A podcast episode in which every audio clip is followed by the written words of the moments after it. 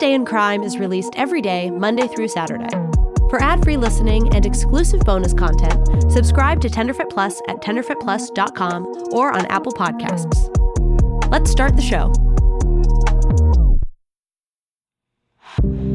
Welcome back, guys. I'm Todd McComas, and it's Saturday, my favorite day of the week. Mostly because I don't work on Saturdays.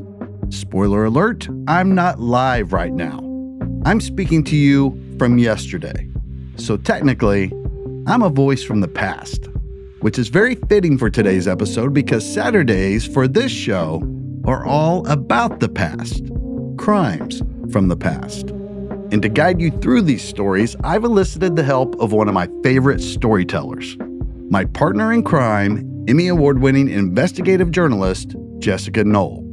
And as we close out our look back at the biggest crime stories in 2023, there's one that she's been investigating and covering for years that had several earth shattering developments over the past year. So let's join Jessica as she walks us through the tragic story of a sleepy small town that was awakened by the mysterious disappearance of a beautiful young mother. Back in crime, in the year 2015, a mother of five vanishes over the 4th of July weekend. One of the search group leaders wrote a poem and posted it to the group's Facebook page earlier this year. It read Each night I lay awake wondering where you are. I pray someone will tell us that they've seen your car. You were not the driver, your belongings left behind. Items you would have taken, parked at the 14 mile sign. Not every crack was sealed. This was no solo act, fitting how things will leak just as you turn your back. Slice by slice, we're finding each spot that you have slipped, each day you think you're sailing as we watch your sinking ship. Press conferences and interviews, you dropped hidden clues. You did not even realize that you'll pay your dues. Houses sold to strangers, at least that's what you think. Your friends are speaking faster than you could ever blink. A walk in the darkness in the pouring down rain, your lies are dissipating like the smoke of a train. One day, the deals you made with the old money sack will bite you like karma, the bullseye on your back. We look forward to the day you slip off your new work boots, an orange jumpsuit and cellowaid, where you will plant your roots. God is always watching. You will answer him. Your money will never pay the debt of your chosen sin. Crystal, we will not give up all roads will see our travel until we bring you home to the sweet song of the gavel. The gavel would pound on its wooden block counterpart and resonate across the courtroom this year. But first, let me walk you through her case spanning nearly a decade, a story that led to that poem's words detailing the journey of those who love and miss her and who've been hoping and praying for answers and for justice. Nestled between two Kentucky metropolises, Louisville and Lexington, sits a quaint, small southern town filled with the charm you might expect. American flags waving somberly in the breeze along Main Street, where at the end you're met with a roundabout to choose your next direction. Situated in the middle of that roundabout is a historic building, once home to the courthouse, and now the tourism center. That's because this town is chock full of history, including a nod at one of its most famous industries. Because of its numerous distilleries, it's known as the bourbon capital of the world and was once honored with the title most beautiful small town in America. This is Bardstown, Kentucky. Bardstown is like a lot of small, tight knit towns. Everyone knows everyone. It's where you're born, it's where you raise your family, and it's where you're buried. And when you're there, your family, your home, it's something you just feel. And I know, I've been to Bardstown many times, but not for the beauty or for the bourbon. I've been investigating the town's multiple unsolved cases for the past decade. Because another thing about this small town, it has its secrets. And for some locals, life has been an ongoing nightmare they can't seem to wake from. And for one family in particular, that nightmare has been dragging on for far too long. But soon, one by one, the dominoes will start to fall. Secrets once hidden away in the shadows will come to light, and long awaited answers will be revealed. And finally, it's time to wake up. This is Crystal Rogers' story. As you travel through town, signs point to all its accolades that draw visitors from near and far. But signs around Bardstown, well, they also point to something else, something darker, something not in the tourism guide. Signs like this one. Things a murderer would say. I would never harm Crystal. I am innocent. I am 100% honest in everything I say. I am 100% not guilty of this. I didn't do anything to anybody. As an investigative journalist, I've been covering the missing persons, suspicious deaths, and unsolved murders in this small town since 2013. But this story begins two years later. It's the 4th of July weekend, 2015. Families gather for hot dogs on the grill, cold beer in their hands, and a friendly match of cornhole. Parades crawl through Main Street. Red, white, and blue floats stream through the crowd, broken up ever so often by elaborately decorated horse drawn carriages and emergency vehicles with lights bouncing off the buildings. Candy soars through the air and into the hands of tiny patriotic spectators, vigorously waving many American flags and sitting, not so patiently, curbside. And later, fireworks illuminate the dark night sky, a spectacle filled with an echoing of oohs and ahs, a tradition to culminate the annual celebration of all things America.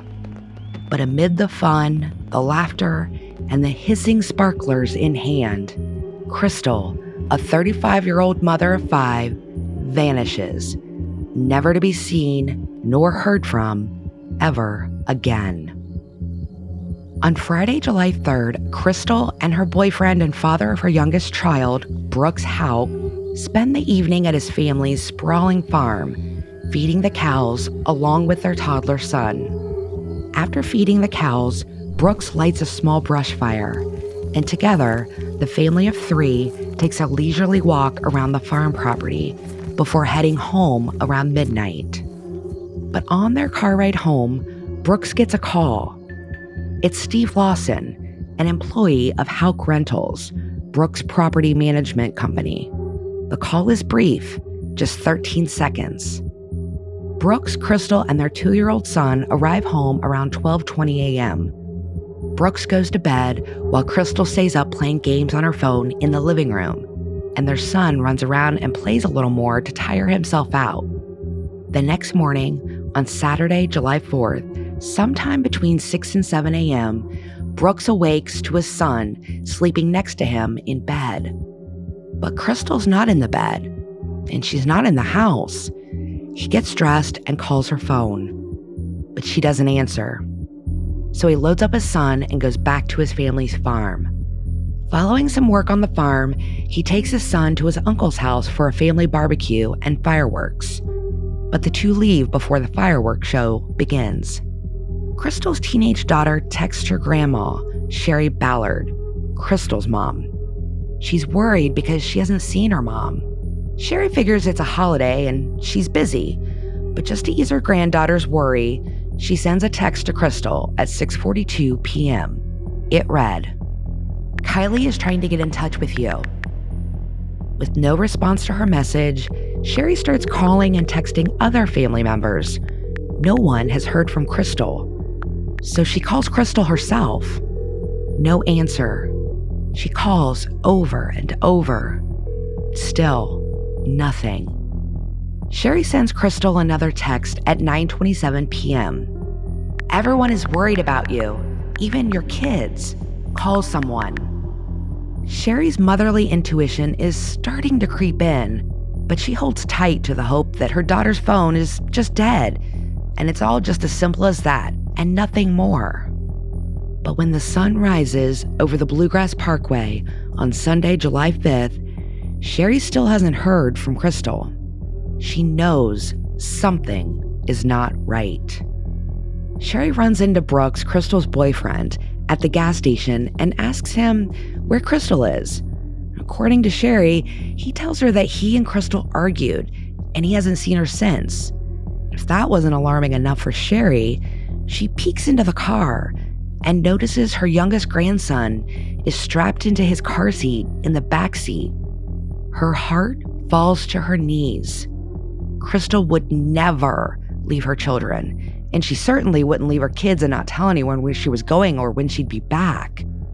And that was the moment Sherry knew something bad has happened to her daughter. The panicked mother beelined it to the Nelson County Sheriff's Office and reported Crystal missing.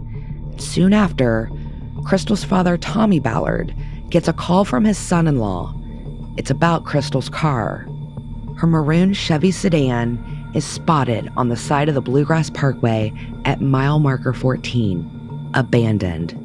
It has a flat tire, and inside are her keys, her purse, and her uncharged cell phone.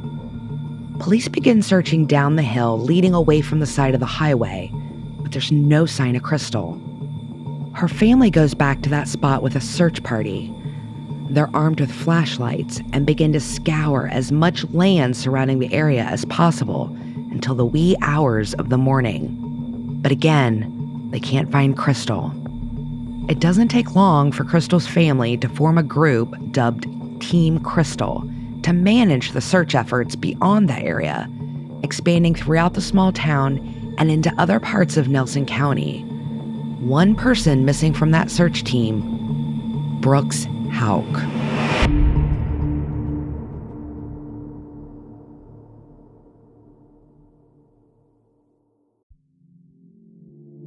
Do you ever wish you could become a detective and help find the clues to the case?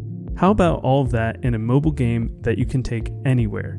In June's Journey, each scene leads to a new, thrilling storyline. Uncover the mystery of June's sister's murder and find out about scandalous family secrets. The gameplay lets you find hidden clues as you investigate a murder mystery. Escape to a bygone age of mystery, danger, and romance. Let your imagination run wild when decorating your island estate and collect scraps of information to fill your photo album and learn more about each character. Whether you're craving a good mystery or looking for an escape, you can immerse yourself in the world of June Parker. June's Journey is a hidden object mystery game with a captivating detective story taking you back to the glamour of the 1920s with a diverse cast of characters. Each new scene takes you further through a thrilling murder mystery story that sets the main protagonist, June Parker, on a quest to solve the murder of her sister and uncover her family's many secrets. I travel so much while working that I personally love to play it while sitting around airports with all that free time I have.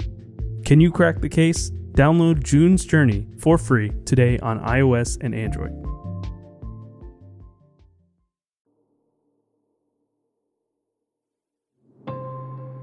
The first time I met Crystal's family in 2019, something special happened, or someone. After pulling down the long driveway, I made my way out of the car and started walking toward Crystal's older son, who greeted me outside. A tiny butterfly fluttered around me and gently landed on my finger. And it lingered. I smiled and whispered to her son and a few others, Look. Crystal's son whispered back to me that butterflies, for them, are someone special.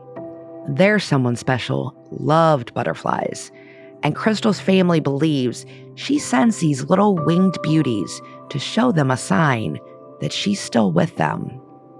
Sherry welcomes me with a hug as I walk inside her home, a home that's filled with love and memories and so many photos and trinkets remembering their special butterfly.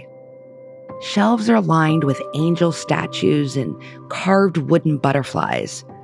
But beyond those sentimental charms is the stark reminder that she's missing. As I glance over and see her missing persons flyer prominently displayed on Sherry's refrigerator. But inside Sherry's living room, Crystal's smile beams off the mantle in framed family portraits. She's beautiful, blonde, blue eyes, and is the oldest of the Ballard children. Born in 1980, Sherry, whom Crystal got her bright blue eyes from, vividly remembers Crystal was a good kid growing up, very shy in school. She was easy to get along with and had no enemies. As soon as Crystal is reported missing, the Nelson County Sheriff's Office begins investigating along with the Kentucky State Police. And on July 8th, three days after Sherry reports Crystal missing, Brooks Houck sits inside the Nelson County Sheriff's Office for an interview with Detective John Snow. During that interview, the detective asks him about Steve Lawson and that call Brooks received the night he was driving home from the farm with Crystal and their son. Brooks can't recall the conversation, so he calls Steve to remind him what they talked about. Steve tells Brooks on speakerphone in front of Detective Snow that he was calling three days earlier at midnight about a rental property. But that isn't the only call during this police interview. Brooks' brother, Nick Houck, a Bardstown police officer, interrupts the interview when he calls Brooks and advises him to stop talking. Nick, who is also interviewed and fails a polygraph, ends up losing his job as a police officer a few months later. Come October, Nelson County Sheriff Ed Mattingly makes some proclamations regarding the Houck brothers and Crystal's case. Quote Nick Houck has failed a polygraph regarding Mrs. Rogers' disappearance. He advised his brother to not speak to the police. He refused to speak to our investigator, and he has been uncooperative in grand jury testimony and has selective amnesia. He's not worthy of being a police officer. He also publicly names her boyfriend, Brooks Houck, as the prime suspect in her disappearance during a press conference. He goes on to say she's likely deceased because she hasn't reached out to her tight knit family. The sheriff points to eight pages of circumstances that lead to Brooks as the culprit, and that he also believes Nick knows what happened to Crystal. The sheriff says as soon as they have enough evidence against Brooks, he will be arrested. And by December 2015, just four months after Crystal goes missing, an arrest is made, but it's not Brooks. Danny Singleton, a longtime friend, full time employee, and tenant of Brooks, is arrested for perjury in connection to her disappearance after testifying to a grand jury, lying about where he was on July 3rd and July 4th, 2015, the weekend she went missing. He testifies that he was in Louisville on July 3rd, 2015, and went to a bar with someone. However, a witness refutes that and indicates he was actually in Bardstown. He's indicted on 38 counts of perjury, but after those are knocked down to false swearing, he serves eight months behind bars and is released by 2016. Over the next eight years, authorities search numerous Houck related properties, multiple locations, multiple times, and collect multiple items. Their searches span but are not limited to Brooks's grandmother's house, Nick's house, and the 245 acre Houck family farm, where Crystal was allegedly last with Brooks and their son the night before she went missing. All search warrants and items recovered from those properties are sealed. In 2020, the FBI's Louisville field office creates a task force for her case. And with that, more searches and more items are collected. And those are sent to the FBI lab in Quantico, Virginia for testing. In 2021, the FBI digs below ground on a property in Bardstown, specifically a driveway where a cadaver dog hit. That property is a site Brooks worked on the summer Crystal went missing. While Crystal vanished more than eight years ago, the year 2023 marks the year that the wheels of justice in her case started to turn. It all started over the summer with the first of multiple dominoes falling. A 32 year old Nelson County man, Joseph Lawson, is arrested and charged with conspiracy to commit murder and tampering with physical evidence in connection to Crystal Rogers' disappearance. He pleads not guilty to both charges on September 7th. And on September 27th, almost eight years to the day after the sheriff vowed to arrest Brooks, 41 year old Brooks Houck is arrested and charged with murder and tampering with physical evidence. He's being held on a $10 million cash bond and he is ordered not to have any contact with Crystal's family. Brooks pleads not guilty to both charges in October. And in December of 2023, a third man, Steve Lawson, is arrested and charged with conspiracy to commit murder and tampering with physical evidence, the same charges against Joseph Lawson, who's believed to be his son. He's Brooks' employee who called him that night on the way home from his family farm and the man who Brooks called during his police interview. His attorney, Theodore Lavit, speaks to the media on behalf of his client, saying he's been verbally offered immunity. Lavit also relays statements shared by Steve Lawson stating, Joey, Joseph Lawson, drove Crystal's car on the Bluegrass Parkway and got a flat tire, so he went to pick him up. And quote, I did not hurt Crystal and was not involved in hurting Crystal. I didn't plan to hurt Crystal. I didn't conspire to hurt Crystal. Brooks Houck is due back in court in February, and Joseph Lawson is scheduled to appear in court in January. Brooks' trial could be on the docket as soon as the summer of 2024. The prosecution says discovery will include more than a terabyte of evidence, including thousands of documents. With the 2023 chapter closed, only time will reveal what 2024 holds for the community, for Crystal's family and friends, and for justice.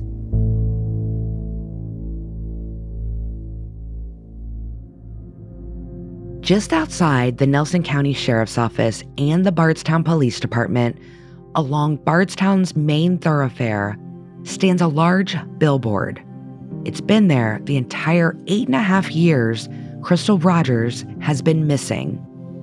It towers over each passerby driving along Stephen Foster Boulevard. And when they look up, Crystal is smiling back at them. Next to her photo are the words in all caps. Last seen July 3rd by Brooks Houck, who is named the main suspect in her disappearance, according to the Nelson County Sheriff's Department. When I spoke to Sherry back in 2019 about Crystal's case, she said she will never stop speaking up and speaking out for her daughter, telling me, quote, I will be her voice until I can't be no more.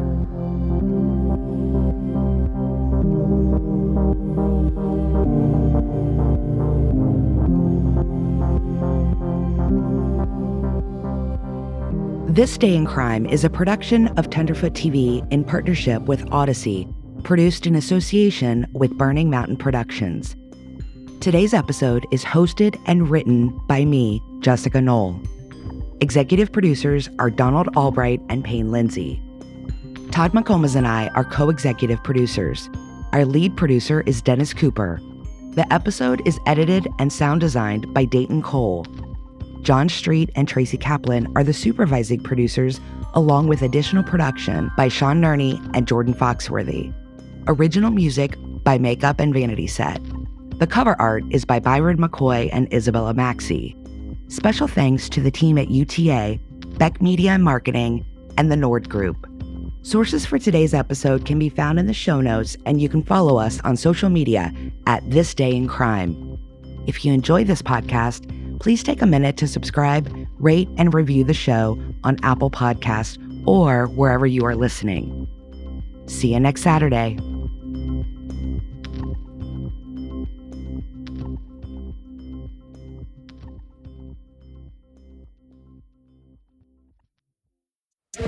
Thanks for listening to this episode of This Day in Crime.